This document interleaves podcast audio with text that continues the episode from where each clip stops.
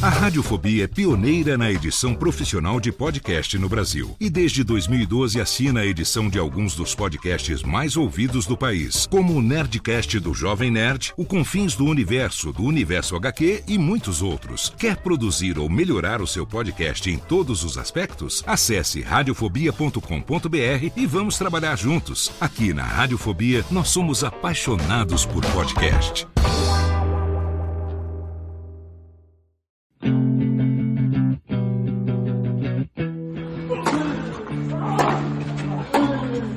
Começa agora o Backhand na Paralela, o podcast sobre tênis que vai além das quadras. Apresentação de Jeff Paiva e comentários de Ariane Ferreira. Ready?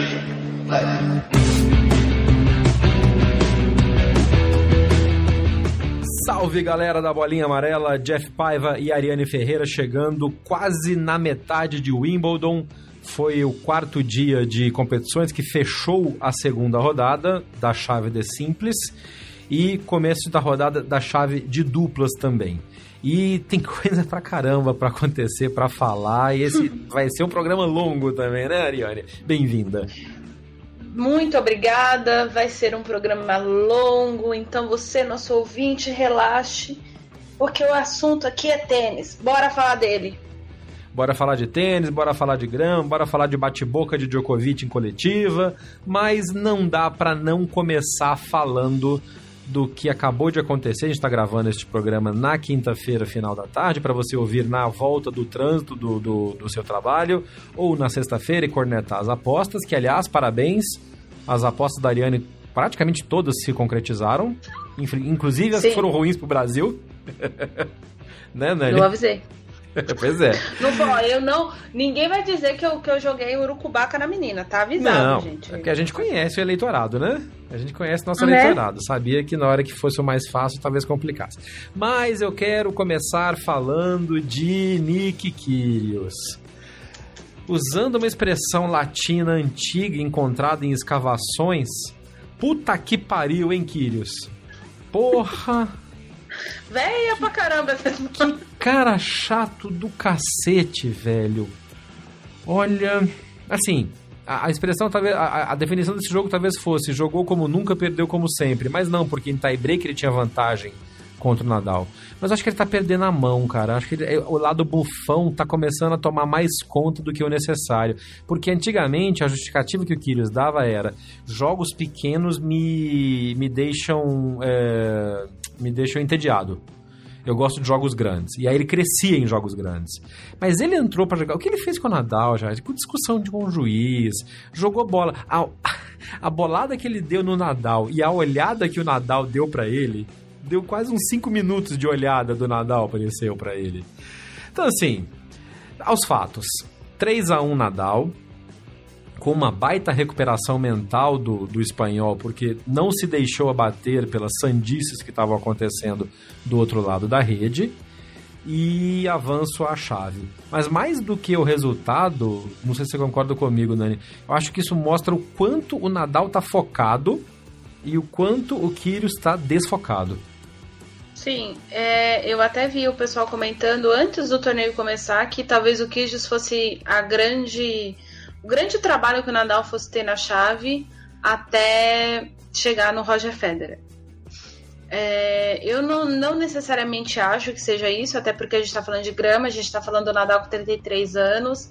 Uh, tem algumas pessoas que ainda podem ser que compliquem para o Nadal no meio do caminho. Tudo depende de como elas vão chegar até o Nadal.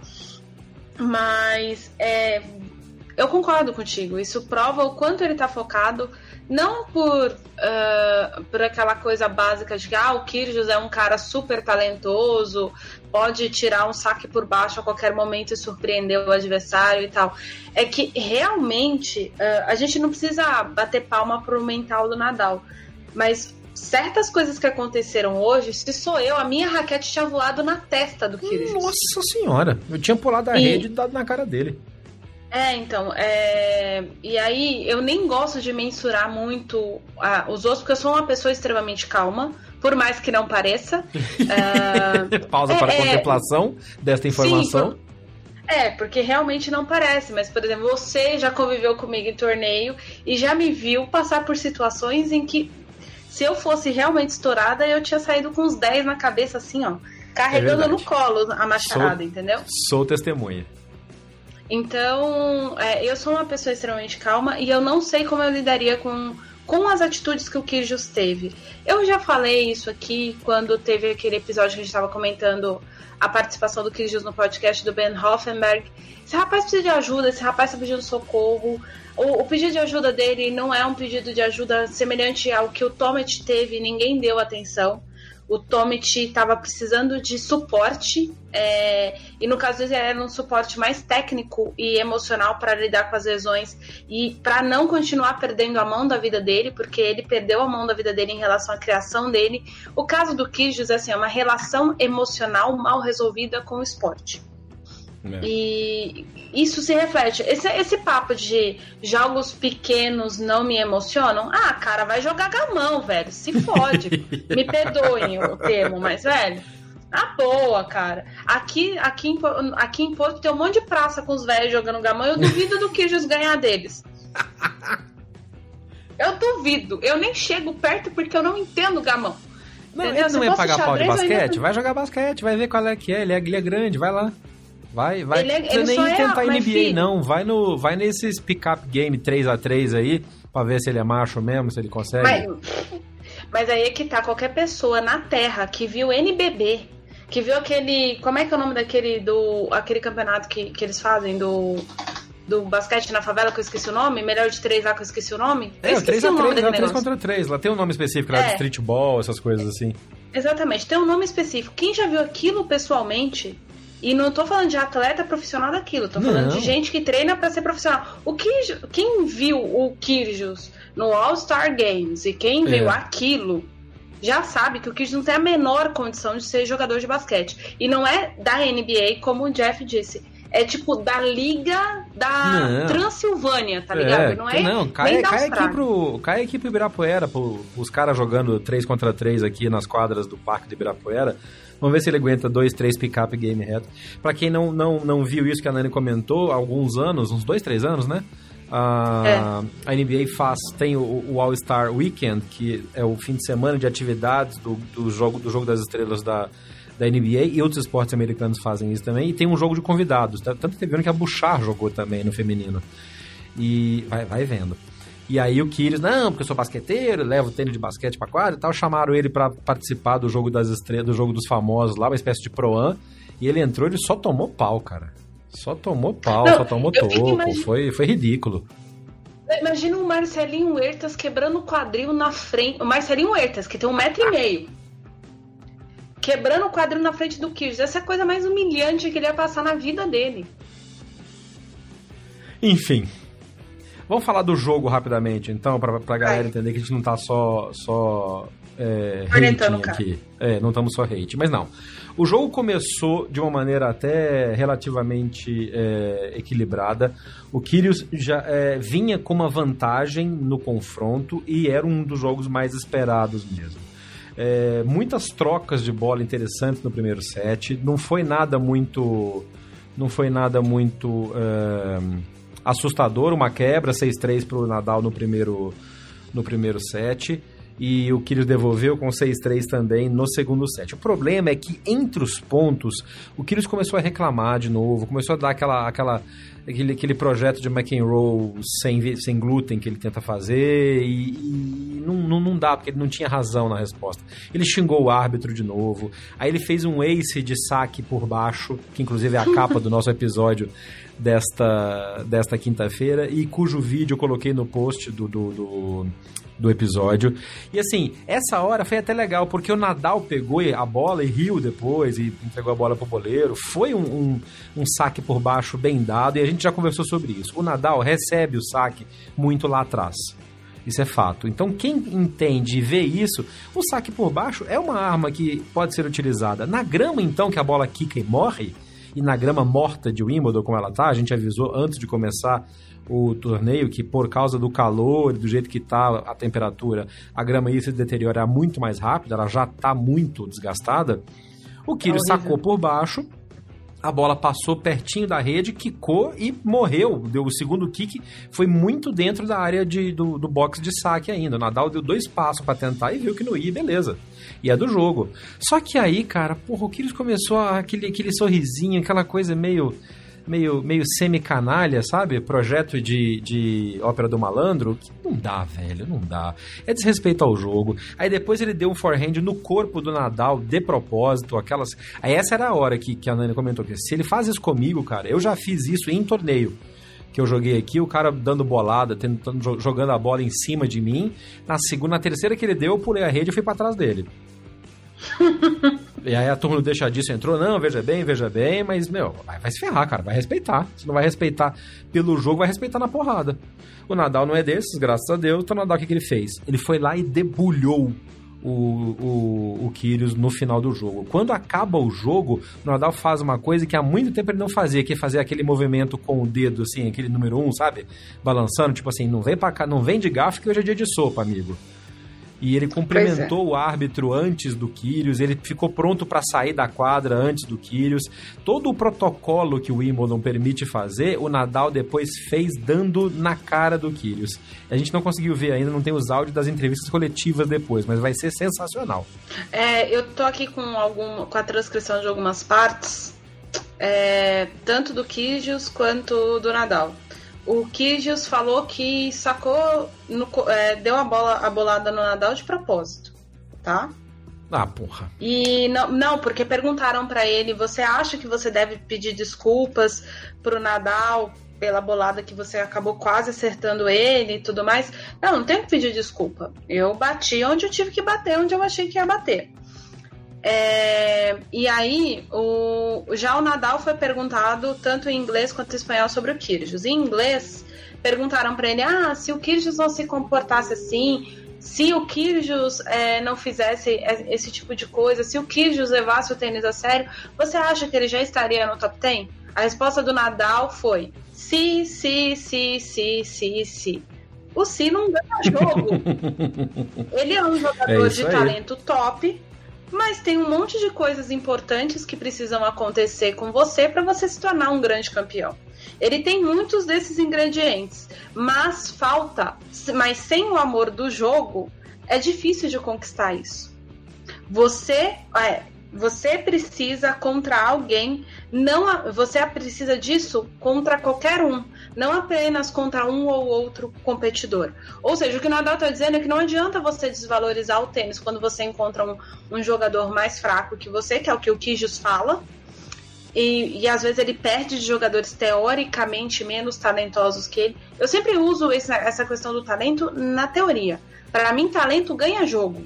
Então, se ganhou, teve mais talento naquele momento. Se foi nos pontos, como, como antigamente o pessoal falava muito, quando o circuito era bastante equilibrado, que tinha muita gente talentosa e que tinha gente que tinha talento na hora de decidir o ponto nos pontos importantes. Essa, essa coisa dos pontos importantes é da geração do Guga. De, 90, de 97 uhum. para frente que se começou a usar os pontos importantes como termo no tênis. Até então ninguém falava disso. Ninguém falava que o Sampra tinha, tinha é. talento nos momentos importantes. O Sampra tinha talento e botava todo mundo no bolso.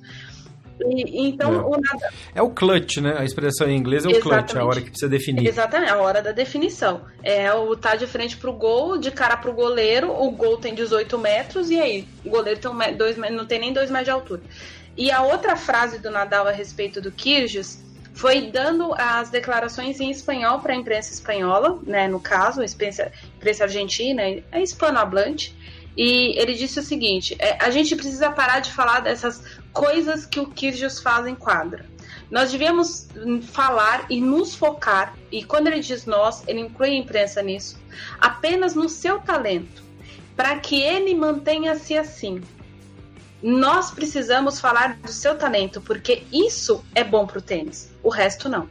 Ou seja, o talento do Kyrgios, a forma como ele joga tênis fácil, é bom para o esporte e eu concordo 100% com o Nadal nessa declaração. Agora, ficar falando dessas é. palhaçadas é, é bastante complicado. E aí eu queria fazer uma observação. Uh, muita gente fica. A gente até comentou essa história das pessoas criticando, o pessoal que não tinha posição, agora criticam os meninos que têm uma determinada posição. E exatamente por conta disso, algumas pessoas é, defendem o tipo de comportamento do Kyrgios como se fosse, ah, é uma coisa boa pro esporte porque é uma coisa diferente, o cara fala o que pensa, ele age como pensa. E a torcida em Londres hoje se comportou como a torcida do, do US Open. Assim, teve uma hora que eu fiquei com vergonha uhum. alheia desse povo em Londres. Fiquei pensando, será que tem alguém da família real no box? Porque, pelo amor de Deus, é. né? A Sheila Vieira, é, que é jornalista de tênis também, o Twitter dela é fechado, mas a, a Sheila é uma das, das mais retweetáveis jornalistas que cobrem tênis no Brasil.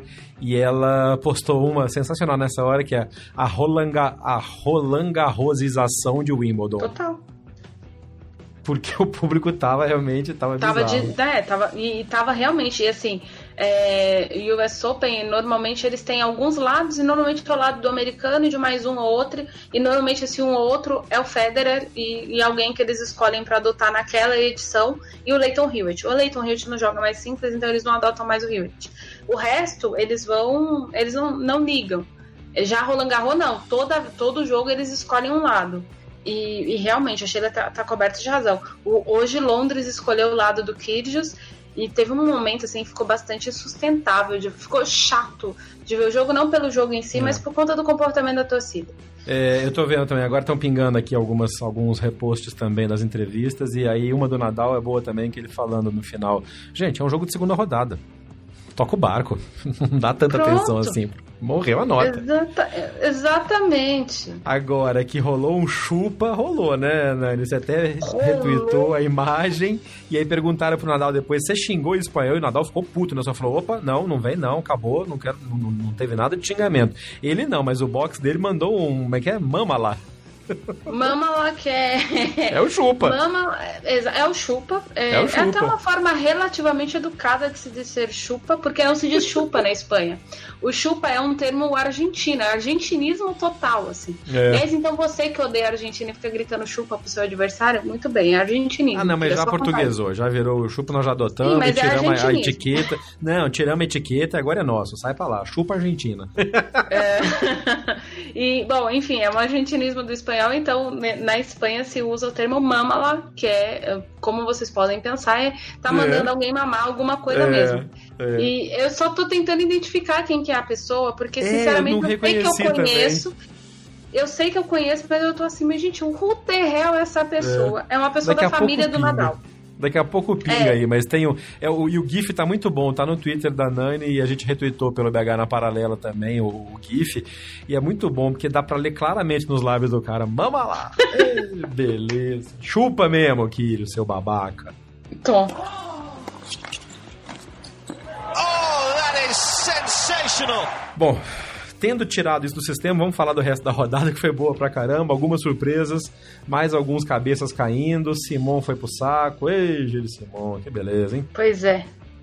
Gilles Simon... Quem mais eu tô Você pegando que eu falo do jogo do Simon? Não, não.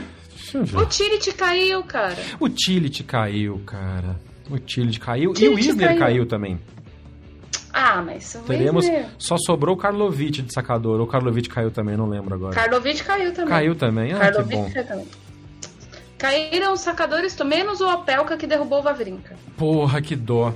Ah, fiquei muito triste. Eu sou, eu sou. Todo mundo sabe que eu sou vavrinqueiro porque eu sou backhand de uma mão, mas, o, o, mas méritos pro Opelka. Tá, tá, tá me saindo um belo de um jogador que não é só uma máquina de ace.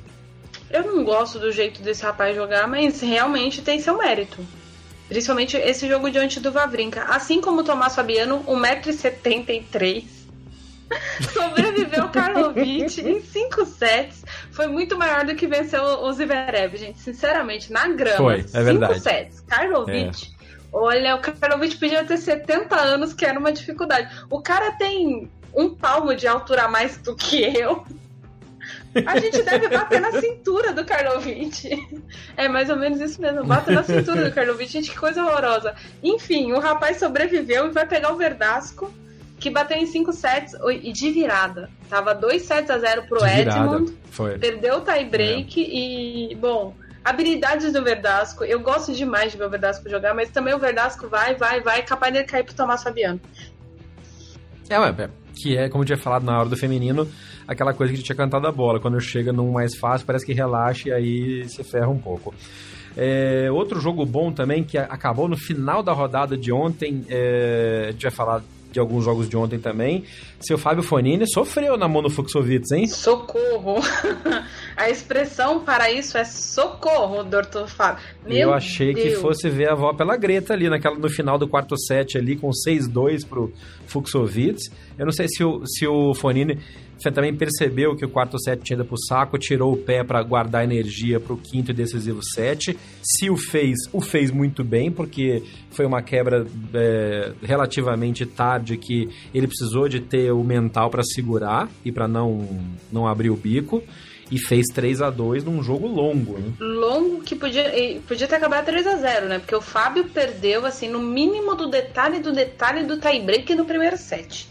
Foi tipo um voleio na rede que ficou, o Fuxovic entrou pra, com o forehand dentro da quadra e, ops, tem uma vantagem. Fechou o set. Yeah. É, yeah. É. Foi realmente assim. E, e, foi um tempo de quadra totalmente desnecessário pro Fábio. 3 horas e 40 o jogo. É, mas ah, nossa. Podia ter sido 2 horas. Cara, só o primeiro set teve acho que 58 minutos. Ah, o primeiro set foi o mais longo de todos, assim, foi extremamente longo, foi extremamente difícil. Eles começaram a achar, eles estavam jogando como se eles estivessem no Saibro, essa é a real. E aí eu comecei a achar estranho, porque eu falei assim, ué, Fuxovic, você tá querendo passar vergonha? E correndo atrás da bola que nem louco. Mas enfim, é, ele conseguiu pressionar muito, muito, muito mesmo. Que foi, aliás, a tática do Fuxovic contra o Fonini, guardadas as proporções, porque a, a tática não, é semelha, não vai ser a mesma foi muito parecida da, da do João Souza para tirar o Tite, né? O João Souza botou é. a bola uma vez mais na quadra. Essa foi a real. Ele correu e devolveu a bola. Eu não sei nem em que estado, o, é, mesmo tendo vencido em três sets, e, e aí tem muito mérito do João, a força mental do João, é, o trabalho tático que o Federico Marques fez. É, eu já tô emendando um jogo no outro. Olha, Luca. Não, mas é isso, vamos aí. Mas é, eu não sei até que ponto como o João vai chegar para enfrentar o Daniel Evans, porque ele se esforçou muito em, em alguns momentos o Kyrgios, ou o Kyrgios, ó. Eu ia falar, o, o Tirit não foi muito na bola e aí eu pensei na preguiça do Kyrgios, perdão. é, o Tirit, não sei, tirou o pé, tirou o braço, não foi, não sei se ele tirou o pé e o braço, se realmente não dava para ir. É, o João não tem a bola assim tão pesada e tão forte para ponto de em vários momentos do jogo o adversário simplesmente não chegar. Mas o João é um batalhador, ele não é chamado de o conquistador aqui à toa, né? Eles chamam, aliás, o apelido do João, para quem não sabe, é o conquistador. Faz todo sentido no mundo. Ganhar do, do Tirit foi. Foi, e com o Mourinho na plateia, né? É, a, maior arroz de pipoca. O gosta de chamar atenção pra essas coisas. É, mas é, é, é, é coisa da, da, Eu não sei o que aconteceu com a televisão, assim. Porque aqui começaram até fazer currículo, quanto o Mourinho gosta, o Mourinho falando do Federer não sei aonde, aquelas informações super úteis. Muito. Bom, a, o vencedor de João Souza e Daniel Evans pega Nadal, né? Pega o Nadal. Porque o Tsonga vai chegar. Pois é. Então. Eu adoraria que o Tsonga ganhasse do Nadal. Eu também, todo mundo sabe, que acompanha de um tempo já sabe, da minha simpatia pelo tênis francês, pelo Tsonga e tal, mas hum, acho que é 3 sets a 0 pro Nadal. Não, não...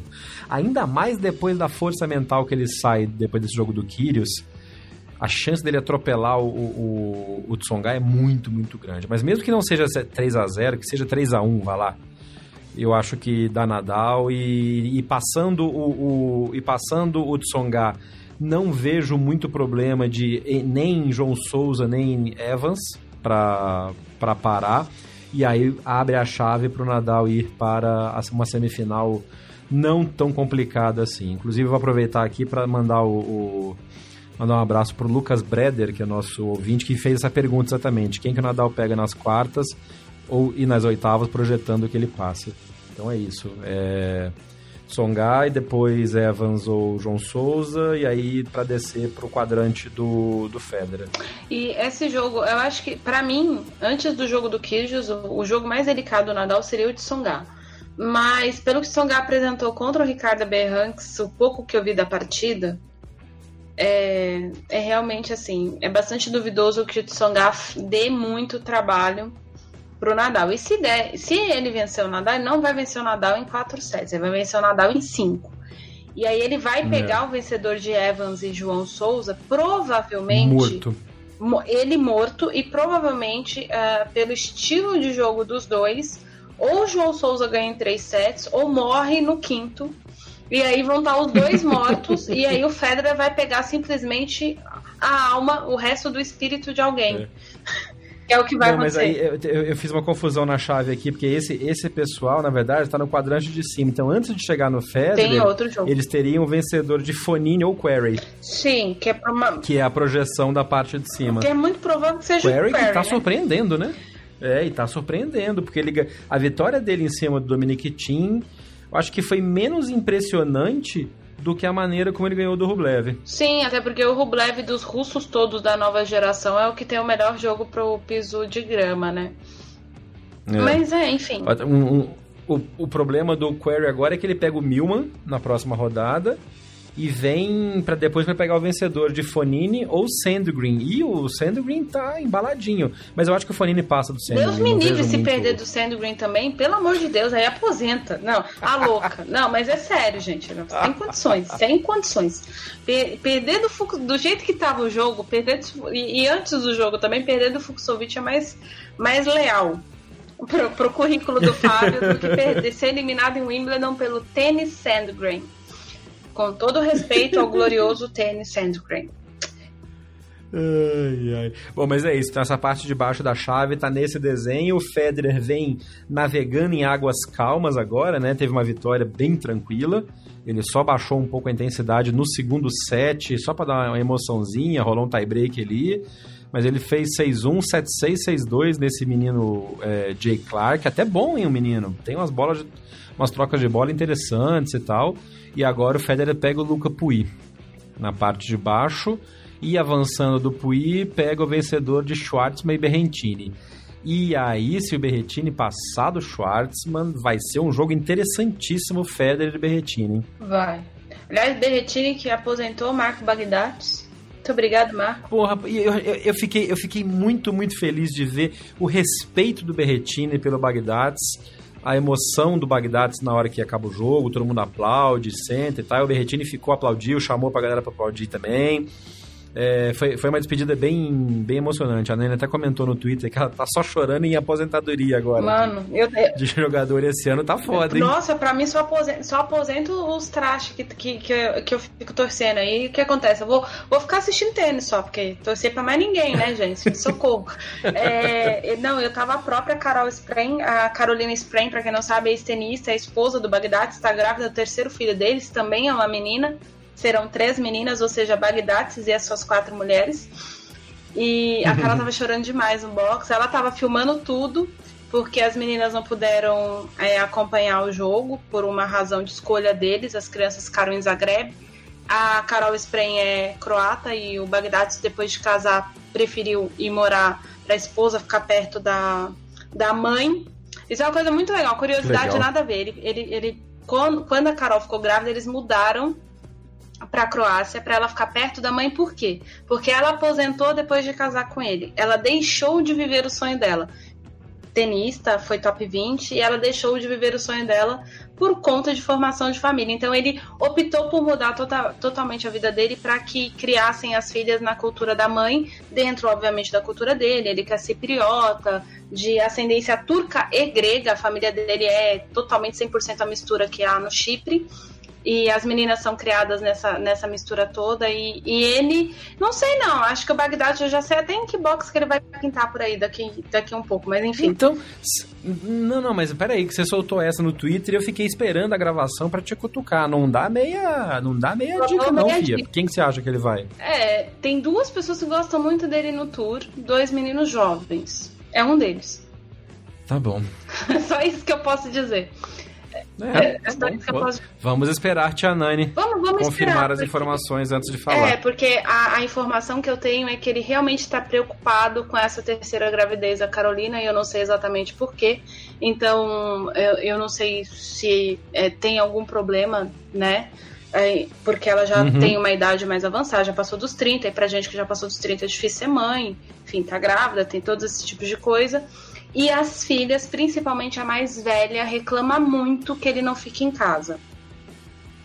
É. Então ele tem, ele já teria aceitado a história de, de meio que ajudar no início e daqui um ano ou daqui a alguns meses assumir, a, ajudar a assumir a equipe desse jogador mas tem esse fator pessoal bastante importante, é, que, enfim, é, no lugar dele é bastante delicado.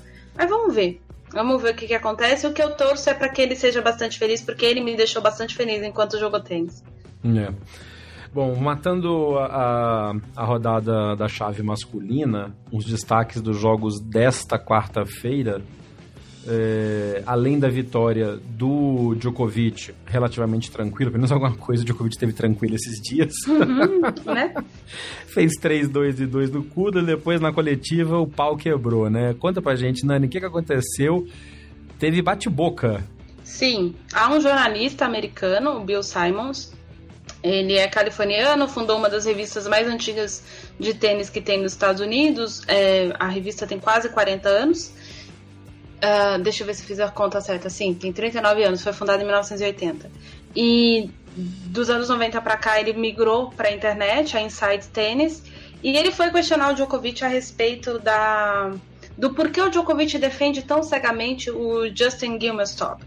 E perguntou para o Djokovic se ele tinha lido o testemunho. A gente já comentou sobre isso, sobre a, uhum. a, os, os, problemas judiciais do Justin Gilmerstop.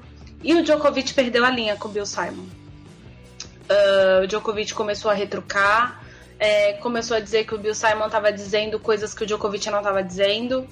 E, inclusive, a transcri... eu primeiro vi a transcrição da, da equipe de comunicação de Wimbledon e depois eu fui ver o vídeo. O vídeo foi. A gente vai anexar no, no post do, do episódio. É, para quem não fala inglês, pode ser que vocês não entendam o que o Djokovic fala, mas assistam as caras do Djokovic. Então vocês vão entender é, mais ou menos. A expressão fala muito, né? Sim, a expressão facial do Djokovic, a forma como ele se coloca diante do Bill Simons. Não foi a primeira vez que eu vi o Djokovic assim. É, e exatamente por conta desse aspecto em que às vezes ele. Uh, qual é que é o termo que se usa em, é, eu só consigo lembrar de um termo mineiro. Encrespou em relação a algum jornalista. ele começou a inventar aquela coisa de dar o chocolate pro pessoal quando ele ganha torneio do Grand Slam mas é porque ele realmente não é a primeira vez que ele tem esse tipo de comportamento, mas não no nível que aconteceu hoje. É, e aí ele ficou retrucando Bill Simons e no fim das contas ele entregou que ele sequer leu a história do, do processo, que ele apenas ouviu o lado do Justin Gilmerstop e que o Gilmerstop disse para ele que era inocente e que depois que a justiça americana determinar que o Gilmerstop é inocente ou culpado, se ele for inocente, o Gilmerstop é a pessoa mais indicada na cabeça do Djokovic é, para comandar o tênis mundial. E aí eu quero chamar a atenção porque o Bill Simons ele foi extremamente delicado. A gente falou no episódio passado de gente que atiça os jogadores, de gente que, que faz perguntas propositalmente para causar reações ruins. Esse nunca foi o naipe de trabalho do Bill Simons e não foi o que aconteceu. Ele já pode ter feito, se ele fez eu não lembro, eu não vi, não estava lá também Uh, ele pode ter feito, às vezes a gente faz isso assim, até, até sem querer, em alguns momentos. Até Não, mas a transcrição é muito clara, que ele foi muito. Ele foi muito. Ele foi muito educado. É, ele foi muito educado e ele foi tentando dar o direito de defesa do Djokovic na afirmação. Que assim, você leu a sentença, você sabe o que quer dizer a estrutura, a frase que você falou que o Gilmerstop disse você sabe o que isso quer dizer no sistema legal americano? E o Djokovic falou, eu não, não, não conheço o sistema legal americano, eu vou ler, depois você me explica como é que é e tal, tentando até meio irônico na resposta. Total. E o Bill falando muito claramente para ele, cara, você tem noção da gravidade que você tá falando? Porque ali não era uma conversa de duas pessoas, sendo que o Djokovic é sérvio não tem obrigação de saber as filigranas jurídicas do sistema legal da Califórnia. Mas é, era o presidente do conselho da ATP, de jogadores da ATP, dizendo que uma pessoa praticamente condenada pela justiça e que se declarou de uma maneira que na lei americana é o equivalente a admitir a culpa, é a pessoa mais indicada para coordenar o tênis mundial. É, são, é, é, completamente diferente a abordagem. Eu acho que o Djokovic foi é, inocente no sentido. ingênuo, a palavra acho que é melhor e ingênuo sabendo que estava sendo ingênuo. Ele pagou de ingênuo, sabe? Na verdade, não. Ele não sabe o tamanho da merda que tá, que tá rolando e a repercussão que isso está dando, que vai muito além do conselho de jogadores e da indicação de uma pessoa que virou para ele e falou: Não, sim, eu sou inocente e o Djokovic falou: Acredito em você. Eu Guardadas que... as proporções, é. é. meio como o Trump quando falou que perguntou pro Putin se o Putin tinha é, intermediado feito alguma interferência nas eleições americanas, o Putin falou, não, não fiz nada. E o Trump falou, tá bom, para mim é o, é, o, é o bastante, eu acredito em você. Amigo, não fode.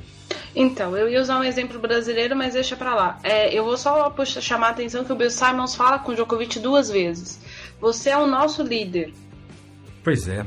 Eu quero saber por que você tem essa posição. E aí o Djokovic se irrita para dizer que ah, você está botando a culpa em mim porque eu sou presidente do conselho. E o Bill Simons replica de novo: você é o nosso líder. Não é só questão de ser o líder, o presidente do conselho dos jogadores eleito pelos companheiros de tour. É o fato de que ele é o número um do mundo. Ele é o nome mais importante do esporte e por aí os, os fãs do Federer e do Nadal vão ficar bravos comigo. E não. não que eu não concorde com, com o fato de que, para mim, o Federer e o Nadal são maiores que o Djokovic. Se, se, e o Djokovic pode passar os dois em número de Grand Slam, os dois ainda continuação, continuarão sendo sim, melhor, sim, melhores sim, e maiores que o Djokovic. Porém, na atual situação, o maior nome do tênis não é nem a Serena Williams, é o Djokovic. Não, é o Djokovic. Número um do mundo, presidente do conselho, os cargos se acumulam e exponencialmente cresce mais ainda a representatividade de tudo que ele fala. E aí, amigo, não é só entrar na quadra e jogar e comer graminha e dar chocolate na entrevista. Tem que se. A liturgia do cargo pede posi... um posicionamento muito mais firme e menos ambíguo. E a, aí, amigo, lamento também, a sua privacidade, o seu, a, o seu me reserva o direito de pensar assim não funciona. Ou. Né? Não, eu acho. Você ou faz ou desce. Total. E aí eu quero só fazer. Enfim. Eu só quero discordar de você uma coisa básica. Você falou hum. que o Djokovic foi ingênuo. E se existe uma pessoa que não é ingênua no circuito de tênis, não, é o Djokovic. É... Ele, eu escolhi ele, mal a palavra. De, eu acho que ele, ele, ele, se fez de. Ele se fez de louco. Ele não foi, ele se fez é de. Ele se fez de e louco. aí o que é pior, é, é, se fazer de é pior do que exatamente ser. Incorrer nisso. É. Exatamente. E aí ele entra em quadra contra o perigoso Urcax, e aí sim, perigoso. e me, me, eu tô muito curioso para ver quanto que isso vai afetar a performance esportiva do Djokovic. Se ele perder pro Urcax na próxima rodada, não me surpreende. Mas o, o foi estreia do Djokovic em Roland Garros, não foi isso? Não, mas foi, mas agora é diferente. E o Urcax tá bem na grama, tá, tá jogando solto. O jogo dele é muito melhor para a grama do que pro Saibro lá. Temos de conver, conver, é, convergir nessa opinião. Agora eu consegui achar a palavra. É. É, eu não sei, eu realmente acho que se o, o extra quadra entrar com o Djokovic em quadra, o Cax tem bastante chance de ganhar do Djokovic. Mas não sei. É, é, For... Eu não sei. Fora que. Fora que, se ele passar do Urcax, ele pega hoje ele acima depois. E aí, não, se ele não tiver concentrado, que o menino tá puro, o menino tá fresco, focado, só pensa em tênis e é a chance dele. E é outro cara que cresce em jogos grandes. Então, se o Djokovic passar do Urcax e essa coisa ainda vai render pra caramba nas entrevistas, cada vez que ele vier falar e tal e aí pegar um Ogier Aliassime, o Djokovic entrar menos do que 100% focado em quadra, eu acho que o canadense passa, o que seria muito bom para o tênis Sim. e para o Ogier Aliassime em particular. Sim, até porque é o primeiro Grand Slam que o Ogier Aliassime ganhou o jogo. Pois. Já, já, temos que pensar ne, nessa, nesse tipo de, de, de situação. Ele, ele tá jogando literalmente, por mais que as pessoas achem que o Ogier Aliassime tá pressionado, ele não tá pressionado Nada, tá soltinho. Ele tá, ele tá, além dele tá solto, é, é, realmente assim, as pessoas podem achar que ele tá pressionado, ele não tá. É, ele tem aquelas coisas todas que a gente já falou a respeito dele e ele tá conquistando pequenos sonhos todos os dias, sabe? Uh, isso me lembra muito uma vez, a primeira vez que o Fonini passou para as quartas de final de Roland Garros, ele aí todo mundo disse: "Ah, finalmente você passou". Ele falou: "Finalmente não, finalmente eu conquistei um sonho que eu tinha, que era chegar nas quartas de final de Roland Garros". Ah, mas você não estava pressionado. Eu não, vocês é que estavam tentando me pôr pressão.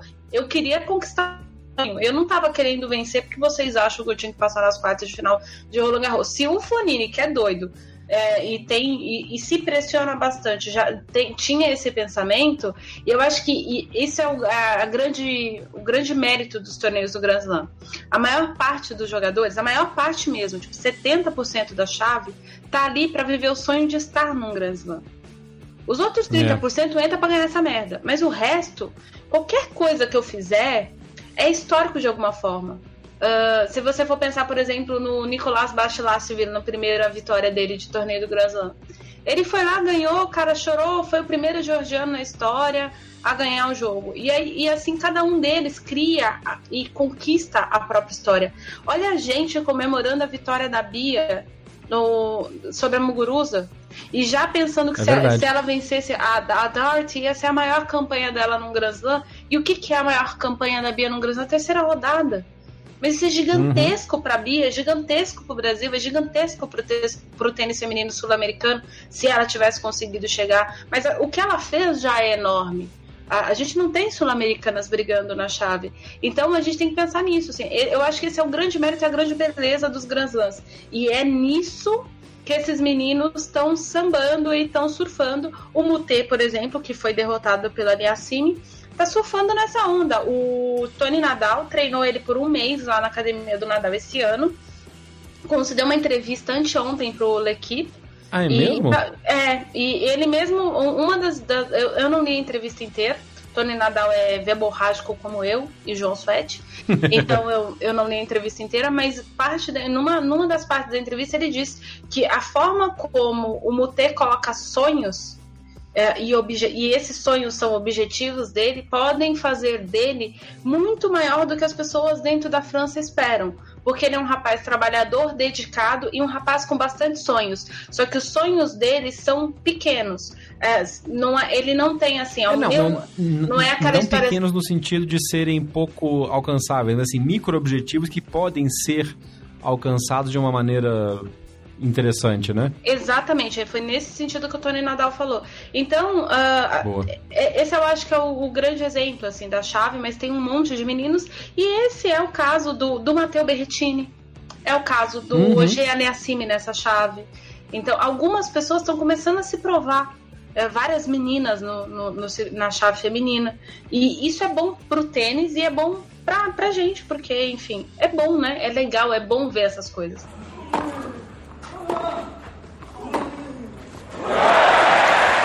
É, vamos, vamos terminar a parte masculina então falando de dobles. Vamos, vamos. Deixa eu só mudar aqui para a chave de dobles. Dobles que teve, tivemos resultados sensacionais naquela hashtag Brasil nas duplas. Todos os três brasileiros venceram, estreias consistentes. Mas antes de falar delas, eu queria falar que estamos no ano da graça do Senhor de 2019 Hum. E seu Leighton Hewitt venceu um jogo em sets diretos em, em Wimbledon, pelo amor de Deus. 3 sets a 0 para ele e o Thompson contra o, os dois indianos, o, o Raja e o Nedunches. Vai, ai, ai, ai, ai, ai, ai, não sei falar o nome dele todo. Nem eu. Tem muita cultura. E entrou jogando bem. Tem. E entrou jogando bem e o, e o Hewitt tá aí. Gente, o homem não vai parar não, né? Vai ser, é o novo Leander Paz. É o novo Ih, Leander Paes com menos. Você falou o nome dele, daqui a pouco ele surge das Vai aparecer. cara, é, sobre o Leighton Hewitt, eu vi uma parte do jogo.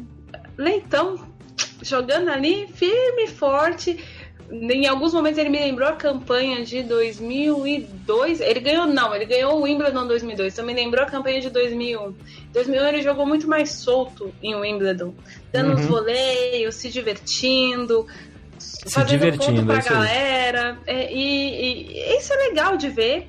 Em determinados momentos, é, me foi feita uma pergunta, uh, e aí eu já nem lembro quem foi que me fez essa pergunta. Quando eu coloquei, ah, o Leighton, o Leighton vai jogar de novo a chave de duplas, isso foi feito antes da chave ser sorteada. A pergunta me foi feita: uhum. você não acha que é ruim pro tênis ele ficar insistindo? Robert Lindstedt, o pessoal por um lado, é ruim, porque, como o Andy Murray disse antes da, do torneio começar, a gente precisa que existam duplistas profissionais muito mais, em maior número, para o uhum. circuito de duplas é, passar a viver e a ser rentável maior, de uma forma melhor. Há muitos duplistas muito bons, a gente tem uh, três brasileiros aí para provar que sim. E, e, há uma, uma chance de uma, uma, um refresh no circuito através desse circuito de duplas, porém, é, depende da forma como esses veteranos jogam, né? No caso do Leander hum. Paz, você vai assistir o jogo dele, porque, meu, é uma das coisas mais lindas do mundo é ver o Leander Paz volear, cara. É. É um negócio assim, assim, a gente brinca muito, tá saindo das catacumbas, já devia ter aposentado já. Passa umas vergonhas no turno, passa, mas assim, às vezes eles propor... ele proporciona um, uns pontos assim, que assim, gente, sai, paga o ingresso de novo, volta, bate palma e paga outro ingresso. É, e outra que não é não é exibição, é competição. Exato. Ele não precisa ir subir pro Legends ainda, ele tá jogando competitivo ainda. Sim, ele chega nos Grand Slams e, vai, e, e, e, tem varrido Chaves, feito quartas de final, é. fez final não muito tarde por aí. E, e o Leighton Hewitt, e aí o Leighton Hewitt não. Eu nem acho que o Leighton Hewitt entra para pro título Posso estar tá queimando a língua, porque eu acho que a dupla não, dele. Eu acho com... que não, porque ele pega. Ele, ele pega agora o. o os cabeças de chave número 3. Que são. Me fugiu agora aqui, não só porque eu tava olhando. O Klassen e o Vênus. Sim, eu ia falar, não são os colombianos, isso. É o Klassen e o Vênus, é, que, que são uma é, dupla muito mais alinhada do que ele e o Jordan Thompson. Mas é, é, é legal porque é, é, é aquela coisa de a gente entender que é tênis de alta competição gente jogando em alto nível, mas se divertindo. E a gente tem é. visto muito ambientes tensos em quadra. Olha, a gente abriu o episódio falando do Kyrgios. E, e na verdade, uhum. da situação, não do Kyrgios em si ser tenso, mas da situação que ele impõe ali em determinados jogos, que não dá prazer nenhum de ver aquilo, gente. Sinceramente. Só quem não. gosta de barraco que não. gosta daquilo. É. Só para registrar, a gente falou, ele apareceu na chave, mas já não vai aparecer mais, porque Laender Paz e Benoit Per perderam para os cazaques Bublik e Kukushkin por 3 sets a 2 com 9 a 7 no quinto. O homem ainda deu um trabalho. Nossa, mano. E perdeu do Kukushkin. Perdeu do Kukushkin. Per e aí agora eles pegam pro Cabal e Fará. Pois é, derrotas pro Kukushkin são coisas que eu ainda estudo para entender como é que elas acontecem. Mas vamos falar aqui então dos brasileiros vamos. que foram bem. É, o único jogo que não terminou porque estava numa quadra sem iluminação e ficou tarde, acabou a luz, foi o jogo exatamente do Jamie Murray, ex-parceiro do Bruno, com os Kupski, que estavam jogando contra o Dodig e o Polasek, e o jogo estava, até onde eu me lembro, empatado. É, Marcelo Melo e Lucas Cubo, de cabeça de chave número 1, um, ganharam do McLachlan e do Struff, num jogo menos tranquilo do que eu achei que fosse ser, 3 sets a 1 e agora pegam Deminal e Reed, que é uma dupla ganhável. Vamos lá, né? Se o Deminal não tiver enfurecido aí com os voleios, é interessante. E aí pode, pode ter um confronto brasileiro contra o Marcelo Demolineiro e o Charan, que ganharam dos cabeças número 13, uma estreia boa, do Krajewicz e do Mias, campeões de Roland Garros e agora pegam uma dupla belga, que o Vliegen e o Guile. É aquela dupla que derrotou o Marcelo e o Bruno no início do ano pela Copa Davis. Pela Copa Davis, boa, é verdade. Sacadores. Mas é uma dupla ganhável, porque é, é ganhável, mas é uma dupla mas ganhável. São, é, são sacadores. grama e tal, é, são sacadores. Mas o Demolino tá devolvendo bem e o Charan é sacador também, o, o Charan é de grama, então pode ser uma boa. Mas podemos ter um, um Brasil versus Brasil já na terceira rodada da chave de duplas de Wimbledon. E o Bruno e o Matt Pavic, cabeças 4, tiveram uma, uma estreia um pouco mais tensa contra o Middelkop e o Arendes, a dupla holandesa. Foi 3 sets a 2, com um, terceiro, um quarto set que podia ter sido definido ali, perderam no tie-break do quarto set, mas conseguiram segurar a cabeça e ganharam em 6 a 3 Então foi, foi uma estreia boa para dar ritmo também pro Pavic e pro Bruno. E agora é ver como é que isso vai acontecer, porque pode dar semifinal, é isso? Semifinal? Sim. Quartas de final. É, quartas, quartas de contra... final do Bruno. Não, minto, semi, semi, semi, sorry. Semifinal contra o Marcelo e o Lucas, ou contra o Demolineiro, enfim quem vier dessa chave, que ainda tem no meio dessa chave o Nicolas Mahou com o Roger Vasselin. A Nani chamou a atenção que eram dois duplistas muito bons franceses, bons nas suas duplas, que não tinham feito dupla entre si ainda e fizeram uma vitória muito boa contra uma dupla inglesa, britânica, 6-1, 6-4, 6-2. E vão enfrentar agora a dupla uma das duplas sensação do circuito, que é o João Souza com o Leonardo Maier, que a Nani também chamou atenção, foram bem no Estoril, tem vindo bem nessa temporada. Para variar, a chave de duplas do Wimbledon com jogos interessantes, né? Sim, aliás, esse vencedor da, da chave do jogo do Maru, Vasselan versus Maier e Souza, Maier e Souza que foram semifinalistas do Australian Open esse ano, pegam provavelmente os Bryans. Né? Os, Bryans é. pegam uma dupla do dominicano e do, do Arevalo e do mexicano Varela. Agora, a, a próxima partida do Bruno é bastante delicada. Pegam dois duplistas de raiz, né? O Santiago Gonzalez e o Aisarin Char é, Kuresh, que é paquistanês. É, é uma, uma, uma, dupla encardida, cara.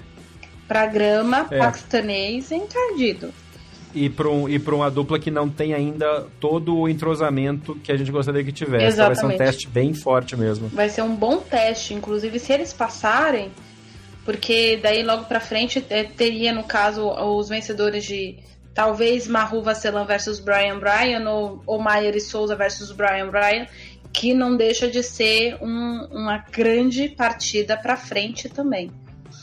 Enfim, é. vamos ver. O caminho, assim, tirando. E eu queria só fazer um comentário. O Lucas e o Marcelo deram uma sofrida desnecessária no primeiro jogo. É, hum. Enfim, e aí eu não sei como é que eles vão entrar. Eu acho que eles são favoritos contra o Deminaur e o Reed, mas é, é, complicado. Eu acho que os jogos do Demolineiro e do Bruno nessa segunda rodada são mais delicados que o jogo, que o jogo do Marcelo. Você acha? Eu acho, eu acho, eu acho que corre o risco tanto do Demoliner perder aqui para os belgas, quanto do, do Bruno ficar na dupla do mexicano e do paquistanês, que não, nenhuma das duas derrotas seria demérito, viu? Não é, por exemplo, como a gente não, vai falar não, do, é jogo. do jogo. É do jogo. É, é. Além de ser do jogo, é, por exemplo, é, é diferente da derrota que a Bia teve. Que a gente falou, ah, uhum. né, enfim, das coisas que a gente já falou no outro episódio. É, é realmente é. pau a pau aqui para mim. Talvez o, o, por conta do, do Pavic ter, ter bastante ponto para defender, o Bruno também, enfim. Eles têm algumas coisas para fazer ainda nesse torneio. Vamos ver como é que eles vão entrar. E outra, é o segundo torneio dos dois juntos, né? Sim, pois é. Qualquer coisa é lucro que vier aqui. Primeira rodada venceu, é. uhul, já é lucro, sinceramente. Primeira é. rodada de Slam não é brincadeira, não. E fechando a chave de duplas, bela vitória, bela apresentação de Sir Andy Murray com o Pierre Huguet. Fizeram um jogo sólido contra o Copil e o Humbert. 6-4, 4-6, saíram perdendo, mas depois fizeram três sets quase perfeitos. 6-1, 6-4 e 6-0 no final. Quadra lotada, todo mundo apoiando o Andy Murray. E ele parece que se entrosou muito, muito bem com o Herbeck. O Herbeck é um cara bom de dupla. Sim. Então, se um cara que joga com ele tem noção, ele se adapta muito bem. Mas das três parcerias que eu vi o Murray fazendo nessa volta dele, e a do Marcelo foi muito rápida, que foi num jogo só, me pareceu ser até mais fluida a, a conversa dele do que foi com o Feliciano Lopes. Eu tenho uma opinião, assim, a respeito do, do título de Queens do Murray e do Feliciano Lopes. O Feliciano Lopes carregou o Murray nas costas, em vários momentos, em vários jogos, em vários pontos decisivos. O Feli estava iluminado no torneio. E o Murray estava é. voltando, gente. Não, eu não é. podia esperar nada mais. Agora ele tá com mais ritmo já. Agora ele já tá com um pouco mais de ritmo, ele treinou bastante, ele fez treino com grandes duplistas, ele jogou com o Marcelo, ele jogou com o Feliciano Lopes, que não é nenhum tonto, em duplas. Enfim, então acho que ele já tá com mais ritmo, já tá mais fácil. Já tá mais fácil de entender. E outra, o Jaime Delgado conver tá conversando com o Pierre Hugo Zerbe desde maio. Uhum. Né? Então, muitas coisas foi alinhado em conversa. Tem coisas em dupla você alinha na conversa, não é no treino. É verdade. E vamos ver o que vem pela frente, mas sim, a chave de duplas está bem interessante. Legal que o Sport TV está conseguindo passar alguns jogos legais, como passou o, o, o, o, final do jogo do Murray, passou algumas coisas das duplas brasileiras. estão fazendo umas alternâncias de quadras interessantes, já que tem só um canal né, transmitindo e nem temos nada online.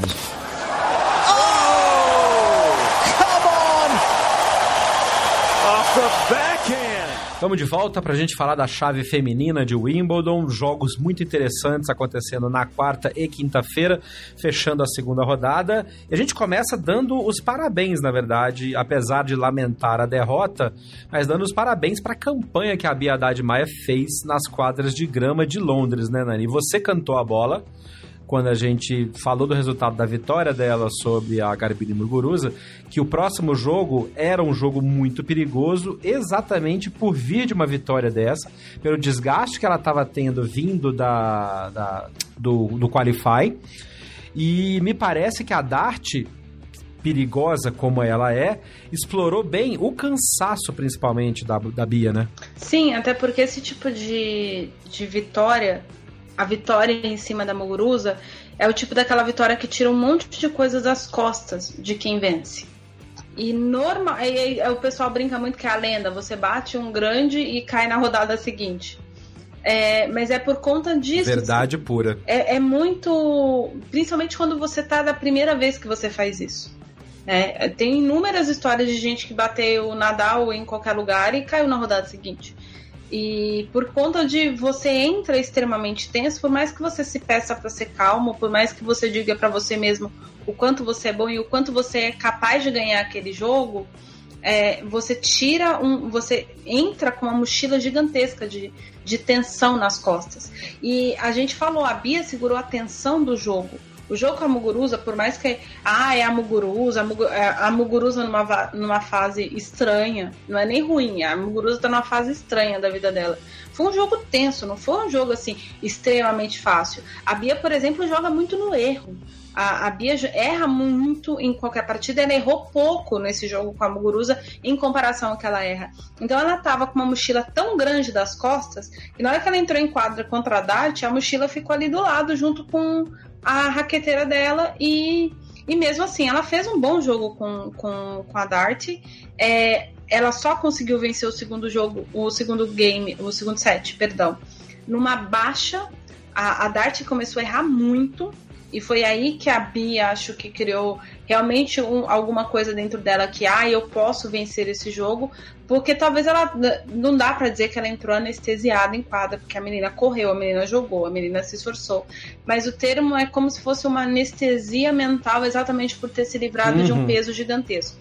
É, mas a vitória da gente, quatro vitórias na grama, para uma menina que nasceu num país que não tem quadra de grama praticamente é, é, é, uma vitória gigantesca. É, e é aquela coisa que eu disse: só o fato dela ter furado o quadro já é muito grande para o Brasil, para América Latina, porque a gente só tem da América Latina ali a Mônica Puig classificada diretamente para a chave. Isso é muito pouco. Isso é muito, muito, muito pouco mesmo. É, principalmente se a gente comparar com a chave masculina. Uh, então, a Bia fez uma, uma grande campanha e a gente precisa exaltar essa parte. Agora a derrota era realmente esperada. É, e só complementando o assunto da Bia, quando a gente anunciou a convocação da equipe brasileira para o Pan-Americano, a Nani comentou muito fortemente sobre a validade ou não da Bia fazer parte desta equipe, e logo depois a Bia anunciou que uh, declinava da convocação porque ela ia jogar torneios que dariam pontos a ela para buscar posições melhores no ranking. O que, que você acha dessa, dessa decisão da Bia? Esperada. Eu só acho que ela não precisava ter sido como. Porque, assim, para a CBT divulgar, a capitã ligou para ela e falou: E aí, filha? A capitã ligou para ela e falou: E aí, vamos jogar? Ah, vamos, vamos sim. Você tem certeza? Porque esse diálogo existe. Aham. Uhum. Aí consegue um sucesso. E ela só desistiu porque ela furou, furou o quali de, de, de Wimbledon. Se é. não tivesse furado o quadro, ela, tava, ela já estava em Lima fazendo a preparação dela. É. É, então, assim, tem, tem um ponto de vista inteligente da decisão dela, porque eu já falei a respeito disso, inclusive no episódio que a gente comentou a convocação da Bia. Só que aí eu acho que é. Eu nem acho, muita gente fala, ah, tá traindo a pátria, se precisasse Não, do dinheiro imagina. que o CBT tava jogando. Tem nada a ver. Não, Não tem nada bobagem. a ver. O tênis é um esporte individual em que você joga pra somar pontos, porque somando pontos você ganha posição no ranking, e a partir da posição no ranking, não é nem em torneio, é a partir da posição do ranking que você ganha dinheiro. É isso Porque o que você ganha na maioria dos torneios, dependendo do ranking que você tem, é no máximo pra pagar o que você gasta pra- pra jogar. É. O resto, enfim. É, então ela não tá errada. Mas eu acho que ela agiu. Eu não gostei da forma como ela agiu, essa é, a grande verdade. Mas aí Se ela tivesse acho desistido por. Não, cara, se ela tivesse falado assim, ó, eu, eu furei o quadro de Wimbledon, eu tenho que chegar logo em seguida, na- daí duas daí dez dias eu tenho que estar no Peru. É, é uma mudança muito grande, tem a questão da altitude, não sei o quê. Ok. Sabe, eu estou fisica, eu- fisicamente eu estou desga- desgastada. A Bia trocou ah, por uma situação assim, ah não, eu, eu fiz as contas aqui, é melhor somar ponto. É, tem uma, uma questão de percepção também, eu, eu, eu entendo o seu argumento. Sim. Entendeu? Isso, isso para mim, tipo, ah, isso não quer dizer que ela é desleal, que ela é antipatriótica, nada disso. É só talvez uma escolha infeliz de razões acertadas. Porque pode ser que essa razão realmente tenha pesado no- na decisão dela, a razão dessa que você falou, da, da altitude, da distância, do fui longe, talvez eu ganhe e vá mais ainda. Se eu ganhar da Dart, eu vou pegar a número um do mundo.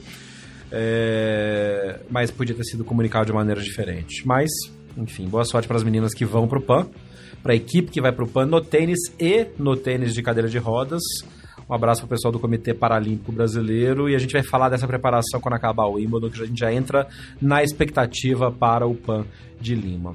É, você comentou também de outra da, da, da Mônica Puig, que também era a outra latino-americana na chave, também já rodou, infelizmente, Porque Dona Pliskova resolveu correr, né? Finalmente! E o pior é que ela correu mesmo, gente. O pior é que ela correu. Correu, foi uma hora de jogo, foi uma hora de jogo, ela resolveu rapidão, foi pra todo lado, beijo, um abraço. Gente, Dona, Dona Carolina também, né? Comemos. Agora, a eu, eu tô mais preocupada com a Ixê, viu? Que a Dona Carolina, mano do céu.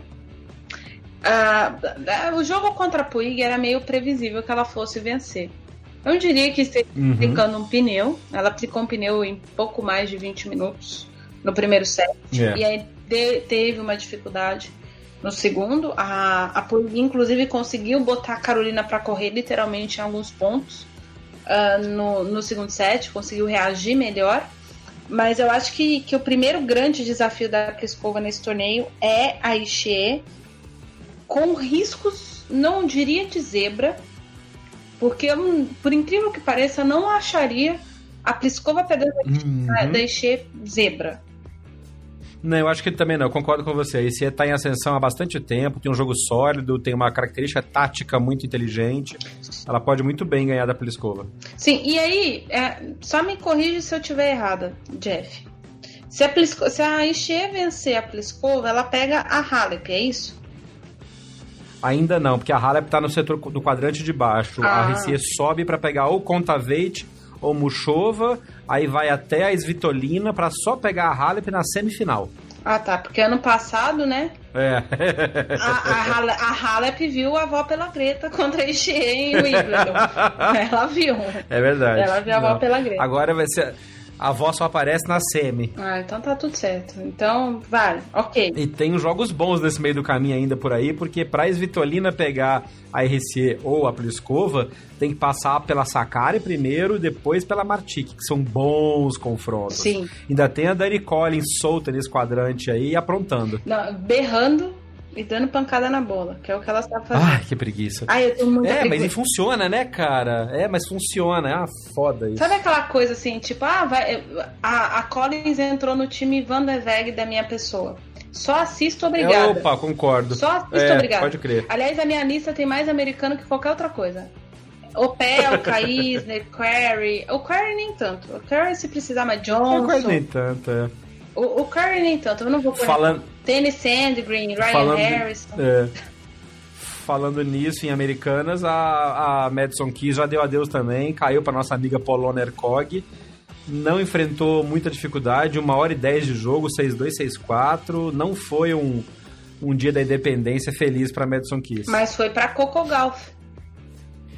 Mas foi pra Coco Golf. Como joga essa menina, pelo amor de Deus, que coisa gostosa de assistir é a Coco Golf jogando como, correndo como uma gazela nas quadras verdejantes de Wimbledon. Meu pai eterno. Que bonito que é ver, cara. Não, é sério, é bonito ver a Coco correndo, cara.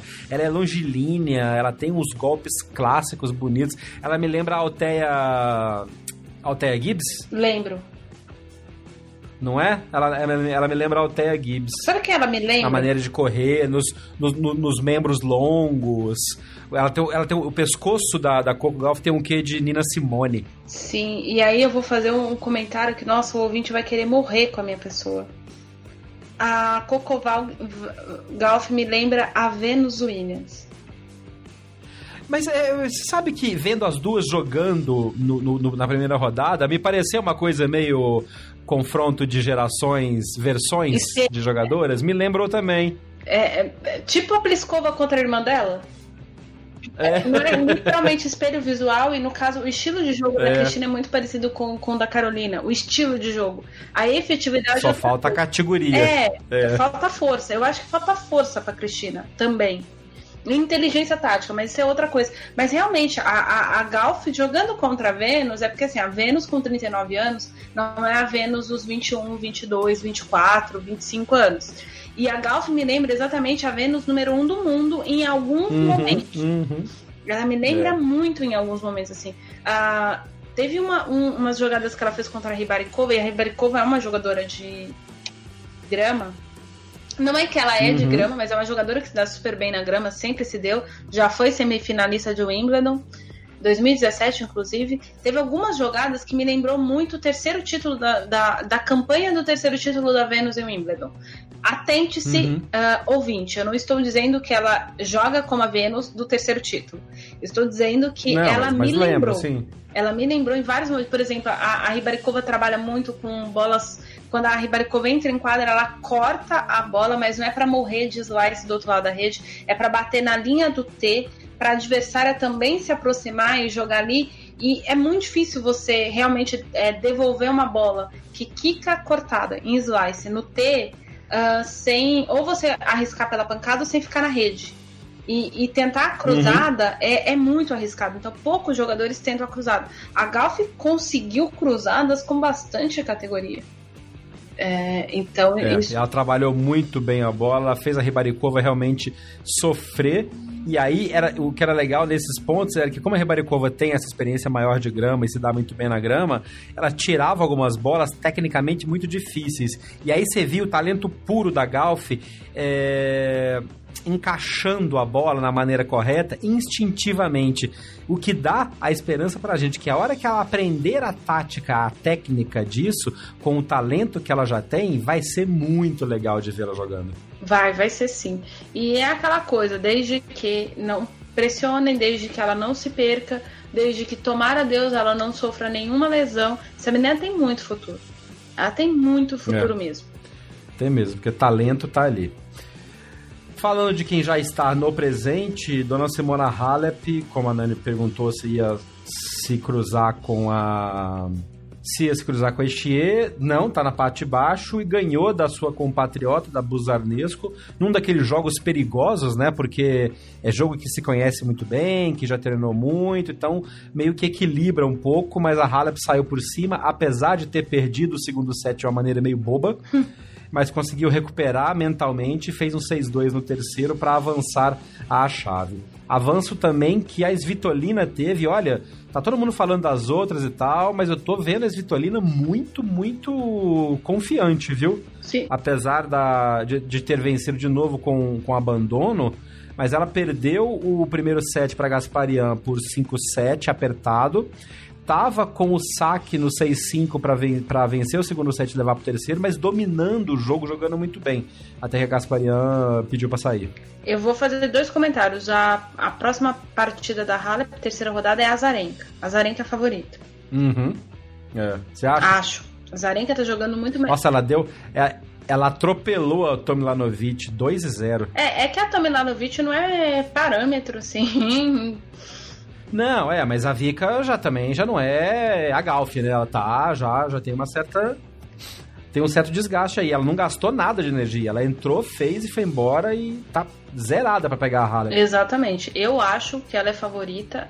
E até porque a Halep tá jogando com dificuldade. Ah, ela tá jogando com dificuldade. Então, tem alguma coisa ali, né? Tem alguma coisa ali que não tá encaixada. É, e, e, e fico, eu, pelo menos, ainda não consegui identificar, assim, pra bater uma tela e falar assim, ah, ela tá ou sentindo alguma dor, ou ela tá com dificuldade com alguma coisa.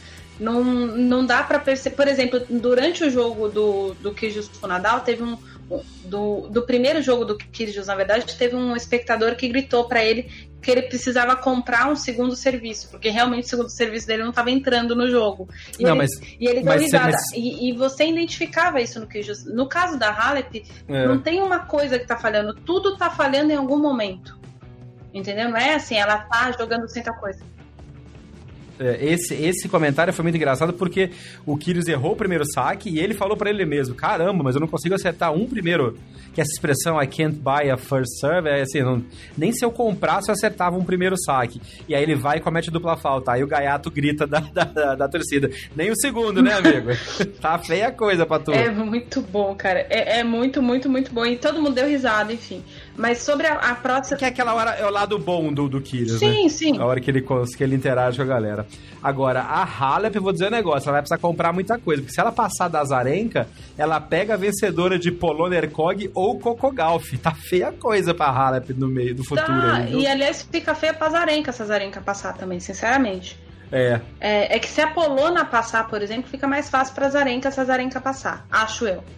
É. O estilo de jogo. Mas assim, tanto a Halep quanto a Svitolina, para mim, elas não têm boas partidas de terceira rodada. Grama, Sakari, sacando. Sakari, é. Sakari, eu acho que é complicado pra Svitolina também. Não sei, não, não, não cravo como eu cravo no caso da, da Zarenka, que eu acho que a Zarenka é favorita e não me é favorita. Não me surpreenderia se a Halep ganhasse, de forma alguma, mas eu acho é. que a Zarenka está favorita nesse momento. No caso da, da, da Sakari, ela não é favorita, mas ela pode dar trabalho, como ela pode derrubar a, a Svitolina. Uhum. E não me é. surpreenderia também. O que, é meio, o que é meio a cara da Svitolina também, tropeçar numa em algo não tão complicado assim, que diferente da Bia com a, a, a, a britânica, a Svitolina com a Sakari é um jogo mais equilibrado. Sim. Mas a Sakari é mais intensa. E a Svitolina tá vindo bem e tal, mas a Sakari tá com ritmo, é mais intensa. E quem ganhar dessas duas pega, provavelmente, a Petra Martic, né? Que joga com a Dani Collins. Quem vier também é pedreira. Quem vier é pedreira, mas eu estou torcendo para a Martic. Isso é coração Sempre. apostando. E, e, aí outra que tem uma, uma próxima, uma terceira rodada também, não é complicada, mas embaçada, é a, a Wozniak. Pega a Schweizeng, Schweizeng que vem é. de um 6-3, 6-2 sobre a Vic Maier. Vic Maier que já foi semifinalista uhum. de Wimbledon também. Então, e tá abertinho esse lado de baixo da Wozniak, né? Porque é onde estaria a Osaka, a Osaka perdeu. Parabéns. Aí, aqui pode ser, inclusive, pode rolar o, o, Como é que chama aquela expressão quando o cara. Todo mundo que perde, todo mundo que ganha perde na, na outra rodada até o título. Tem um, tem um nome pra isso, é o Wooden. Wooden Spoon, é, é colher de pau. É o troféu colher de pau. Porque a Osaka perdeu da Putintseva, que perdeu da Golubit. Aí se a Golubit perder da Janstrenska, a Janstrenska provavelmente perde da Wozniak a Wozniak perde da Coco Golf, a Coco Golf chega na semifinal quase com, a, com como colher de pau. Aí eu projetando aqui. Beleza. Eu não vou projetar, mas eu acho que a Yastrenska é, é favorita nesse jogo da, da Golubic. E a Yastrenska vai causar problema pra Wozniak se a Wozniak passar. Vai ser um jogo, no mínimo, interessante, hein? Vai. É, a Yastrenska é daquelas ucranianas que ninguém olha muito para ela. É, Abre os então, olhos que a gente já falou dela uns episódios para trás aí, exatamente nesse contexto. Sim, o povo tem que abrir um pouco. Eu ainda falei que ela ia dar problema pra Osaka. É. Acreditando na Osaka, cara. Olha isso. Tadinha, tadinha da Naomi, que dó dela, velho.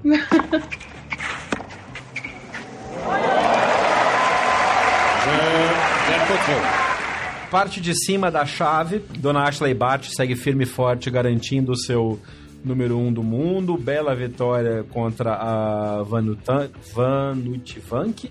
E aí perguntaram pra Vanilti Vang. Perguntaram pra Bart se ia assistir Serena e os Cambal e tal, porque podem se cruzar mais na frente. Ela falou assim: não, acho que eu vou ver cricket. A Bart é muito legal, cara. Mano, tem, tem um vídeo que foi, na verdade, postado, acho que foi no, na segunda-feira. Perdão, ouvintes, mas é que eu achei muito engraçado. As redes sociais de Wimbledon postaram quando a número do mundo chega. E ela tá com muita roupa de menino, assim, que a, que a Bart tem esse jeitão meio menina, meio menino no jeitão. Ela parece aqueles mano da. Sabe aqueles mano que andam no É, centro de São da Paulo? quebrada. E ela com um, da um- um óculos aviador, e aí ela simplesmente faz aquela, aquele comprimento, tipo, típico de mano de São Paulo. Mas eu dei tanta risada com aquilo, que aquilo é maravilhoso. Aí ela tira o óculos na maior classe, porque é um óculos aviador daquela marca que todo mundo sabe qual que é. E aí é muito engraçado, que daí chega uma pessoa pra Patrocina nós, Raiban, patrocina nós. Paga nós que nós vamos. E aí. eu até desfilo de Ray-Ban por aí, gente. Tem, eu tenho. Eu também, eu só uso Ray-Ban, então fica a dica. Não, eu Vamos não lá. só uso, mas enfim, enfim. Aí, é, mas o vídeo é muito legal, cara, porque eu olhei e falei assim, essa menina vai longe, né? Ela é muito autêntica, Ela é muito- cara. ela é Ela é muito autêntica, muito legal. Ela é muito fofa. E, E ela pega agora a Dart, que venceu a Bia, e é uma jogadora perigosa. Os jornais ingleses estão todos comentando da Dart, porque ela é wildcard, ela veio com uma, de uma vitória interessante em cima da McHale, depois ganhou da Bia jogando de uma maneira muito inteligente, que a gente já comentou aqui, que ela explorou bem as dificuldades que a Bia teve de cansaço e de ritmo, e ela vai jogar com a Bart na condição de franco atiradora. Eu, particularmente, acho que a Bart ganha esse jogo sem muita dificuldade. Se fosse uma outra jogadora que não a Bart, uma jogadora de grama, de velocidade, talvez tivesse uma, um potencial de zebra muito maior. eu acho que eu nem vou. Eu até pensei que eu, se eu tivesse no Fantasy de Wimbledon, ia ser 6-2, 6-1 pra Bart nesse jogo. Eu não tô no Fantasy, então eu não vou apostar Então, placar. deixa pra lá. Mas é, mas não.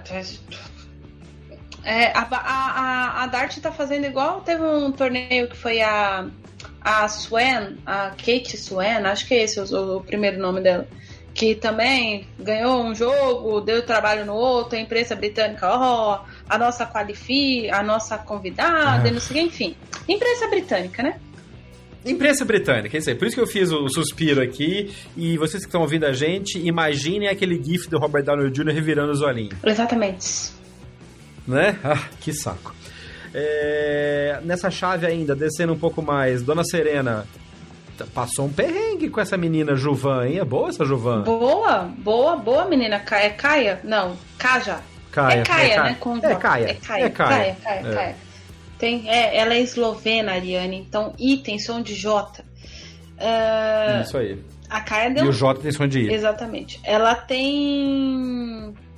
Ela, ela deu bastante trabalho pra Serena. Esse, segundo, esse primeiro set que ela ganhou da Serena, ela ganhou bem ganho.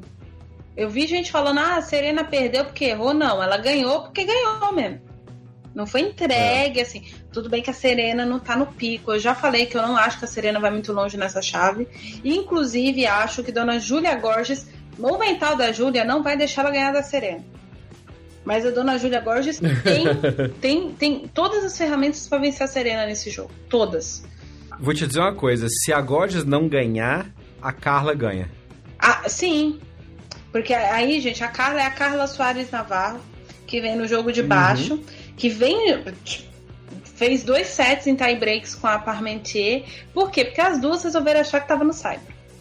Define você, não, define você, define você, define você. É aquele jogo de, sabe, a hora que tá. Mas eu sempre defendo jogos longos da Carla Soares Navarro só pra ver o backhand de uma mão dela, que é uma das coisas mais lindas do circuito feminino. E do masculino. Se juntar todo o tour, é um dos backhands do mais masculino. é, é um dos backhands mais bonitos do tour completo. Duplas. Eu só tô chateado porque ela vai ganhar da Lauren Davis agora na próxima rodada. Lauren que fez a grande, uma das grandes zebras da rodada, né? Tirou a Angelique Kerber, a vá, Kerber caindo no meio do caminho de maneira surpreendente. Mas jogando bem, cara, jogando bem. Ela fez um 6-1 contundente na Kerber no, no, no final do jogo. E Dona Keber não sabendo defender título de Grand Slam mais uma vez. De novo. Pô, gente. Pô, Keber. Pô, Keber. Difícil, né, amiga? É famoso me ajuda a te ajudar. Eu não sei falar esse alemão, porque se eu soubesse, eu já tinha falado. Porque, nossa, Jesus, nossa, Jesus. Eu acho que a, que a Soares Navarro vence a, a, Davis, porque a Lauren Davis, apesar dela ter feito um 6-1 contundente na Quebra, ela se desgastou bastante, principalmente mentalmente nesse jogo. Porque ela é. saiu. E fisicamente também. Sim. Ela tem um problema crônico na coxa, que tá sempre jogando em fachada. E a Soares Navarro é boa de esticar esses jogos. Sim, então é nesse ponto, assim. O que. É, é complicado, continua. É, o, o, que não, o que aliás, esse, essa coisa que eu falei da, da Soares Navarro esticar os jogos, pode ser a receita para derrotar a Lauren Davis e a Serena. Porque essa Serena, se a Soares conseguir esticar um jogo contra a Serena, a Serena, do jeito que você já falou, não tá tão bem, vindo de. de, de se a Serena passando da Julia Godes não vai ser um jogo fácil a Soares Navarro tem a receita prontinha, é esticar o jogo e deixar a Serena cansar. Literalmente. E é o, é, o jeito mais fácil de ganhar da Serena, porque na atual fase da Serena, quando eu digo atual fase, já tem quase um ano que está acontecendo, a Serena fica muito irritada com o jogador que fica botando ela para correr, ela não tá 100% do físico dela ainda, enfim. E aí vai ter todo o trabalho. É por isso que eu, eu não aposto na Júlia, porque o mental da Júlia entrega jogos bestas, quanto mais um jogo contra a Serena. É, mas a, a Soares Navarro tem. E a, e a, a Soares Navarro, uh, teve um dia que a gente tava gravando o podcast e o Jeff tomou um susto. porque a Eurosports, toda vez que tá transmitindo tênis, ela transmite uns top 5 de torneios com as melhores jogadas. E todos os top 5 de torneio do Grand Slam da Eurosports tem um ponto da Soares Navarro. E toda vez que você vai é. olhar é um ponto dela contra uma tenista grande. Esse ponto que eu tô falando que, que o, o Jeff tomou um susto porque a torcida começou a gritar no meio do ponto, ele não sabia, porque ele não tava vendo a minha televisão. Era um ponto da Soares Navarro contra a Sharapova. E, e foi um, um, ponto assim, ela fez o que ela fez e aconteceu contra a Sharapova, e a coitada da Sharapova correndo atrás da bola, se defendendo, batendo bola curta, batendo bola baixa, e a então, a Soares Navarro gosta de jogo grande. Não que ela despreze jogos é. pequenos a la Não. mas ela gosta é. de jogos grandes. Ela cresce, ela cresce ela em jogos cresce. grandes. E a parte de baixo dessa, dessa chave, para fechar aqui, temos Kvitova, tranquila, relativamente, e um belo confronto, Sloane Stiffes e Joana Conta. Vai ser um bom jogo, viu? É, eu acho que dessa chave aí pode ser que alguém, desse jogo aí saia alguém que des, des, desponte. Desponte. Pode, quem sair desse jogo, dependendo de como esse jogo acontecer, pode dar muito trabalho e até derrubar a Kvitova. É. Eu, por exemplo, se a Stephens ganhar em dois sets, a Stephens é uma aposta maior, na minha opinião. Uhum. Se a Stephens ganhar em dois sets da conta, é, ela vai e ela derruba Kvitova. Se ela ganhar em 3 Mas você não acha em 3 sets, eu já não hum. sei. Também acho que tem muitas chances da conta ganhar esse jogo. É, então. E principalmente pelo apoio da torcida. Sim, a conta gosta de jogar tá em, casa. em, casa. Ela gosta de jogar em casa. Ela, ela se dá bem nos WTAs que tem na, na Grã-Bretanha, enfim. Ela, apesar de ser australiana, ela é total 100% britânica mesmo. Ela até fala como é. a britânica, enfim. Mas um, ela, é, ela joga, ela é, é. Ela, ela realmente é, enfim. É, ela terminou de ser criada, ela é a terra dela mesmo, total. É. A, a, é. terra da gente é onde o coração e... da gente tá. É. E a Kvitova que venceu a Mladenovic, Mladenovic realmente confirmando a tese de que faz voo de pato, né? Só da, voo de galinha, né? Voo de galinha, voo de pato não. Tem pato que atravessa o oceano. É, voo, é, é, não, voo de galinha. Daqui a corrida. Ah, foi. Adrenovite é uma pessoa que podia começar a repensar a história de focar em duplas, assim, pra ficar milionária.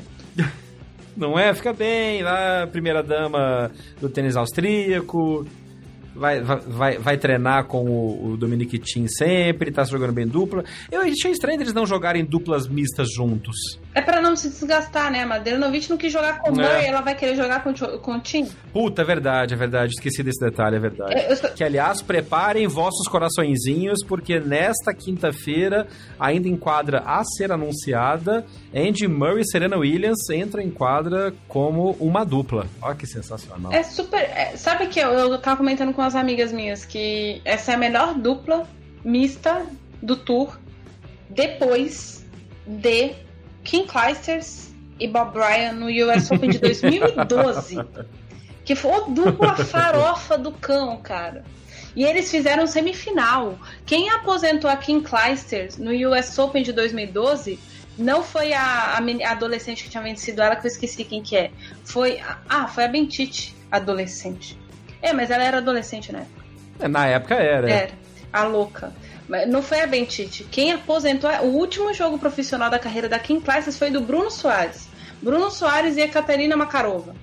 ganharam da, do, do Bob Bryan. Foram campeões, né? Foram campeões naquele torneio. Eles ganharam do Bob Bryan é. da King Classes. Cara, aquilo foi um dos jogos do, do, do circuito. Eu acho que eu vi todos os jogos dessa dupla por motivos de King Classes. A melhor dupla farofa da face da terra. E foi muito legal. Aliás, Bruno Soares, que adora aposentar ex-números um do mundo. Aposentou o Juan Carlos Ferreiro também, né? Enfim, isso é outra história. É verdade. Ele aposentou o é. Ferreiro duplas e aliás, o Bruno Soares com a Melichar, é. que já estão jogando Grand Slam juntos há muito tempo, podem ser o confronto de segunda rodada de Andy Murray e Serena Williams. É, o... Porque. De terceira rodada, na verdade, porque eles estão de bye. É, é terceira rodada. Então, Murray e Williams estreiam contra Guarachi e Mias, o Mias, campeão de Roland Garros. Aí pegam na segunda rodada a dupla, uma dupla do, do Martin com a Atawa, que estão de bye. E aí, em ganhando, pegam provavelmente Bruno e, e Melichar, que jogam contra uma dupla que eu não vou nem me atrever a falar o nome, que é um ucraniano e uma, uma, kazaki, uma kazaki. Então fica por aí, depois vocês veem aí. É o Dani. Ou a Pavlyuchenkova. É. É o Molchonov com a. A Galina Voskoboeva. É a Galina Voskoboeva. Galinha que também tem, some e aparece. Galina. É Galina, tá, gente? Eu falei pareceu Galinha. É Galina. saiu, saiu o ato falho, Galinha. Muito bom. É Galina. Ai, voo de galina. Nesse voo de galina, a gente encerra o podcast dessa quinta-feira. Lembrando que o Wimbledon não tem jogos aos domingos, então a gente volta no sábado falando da rodada de sexta e sábado, e aí domingo tem a pausa, a gente volta de novo na terça-feira para falar dos jogos da, do início da segunda semana de Wimbledon. Mande o seu comentário, mande a sua corneta, veja se tia, é, é, é, mãe, mãe Ariane continua acertando todas as suas apostas, já que ela está indo bem nesses dias. Pelas redes sociais é sempre BH na Paralela, no Twitter, no Instagram ou no Facebook. A gente se vê no sábado, Ariane. Um abraço. Um abraço, gente. Até sábado. Você ouviu o Drop Shot na Paralela. Não deixe de acompanhar diariamente as informações atualizadas no Twitter, Facebook e Instagram. BH na Paralela.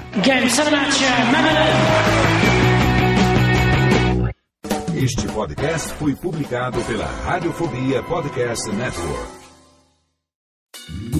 Oi, eu sou o Antônio Viviani e quero convidar você a ouvir o nosso podcast Voz Off. Desde julho de 2017, eu e meu amigo Nicola Lauleta temos o prazer de conversar com as grandes vozes do rádio, da TV e da publicidade do Brasil e trazer suas histórias até você. Se você, como nós, é apaixonado por locução, acesse vozoff.com.br e acompanhe nossos episódios aqui na Radiofobia Podcast Network.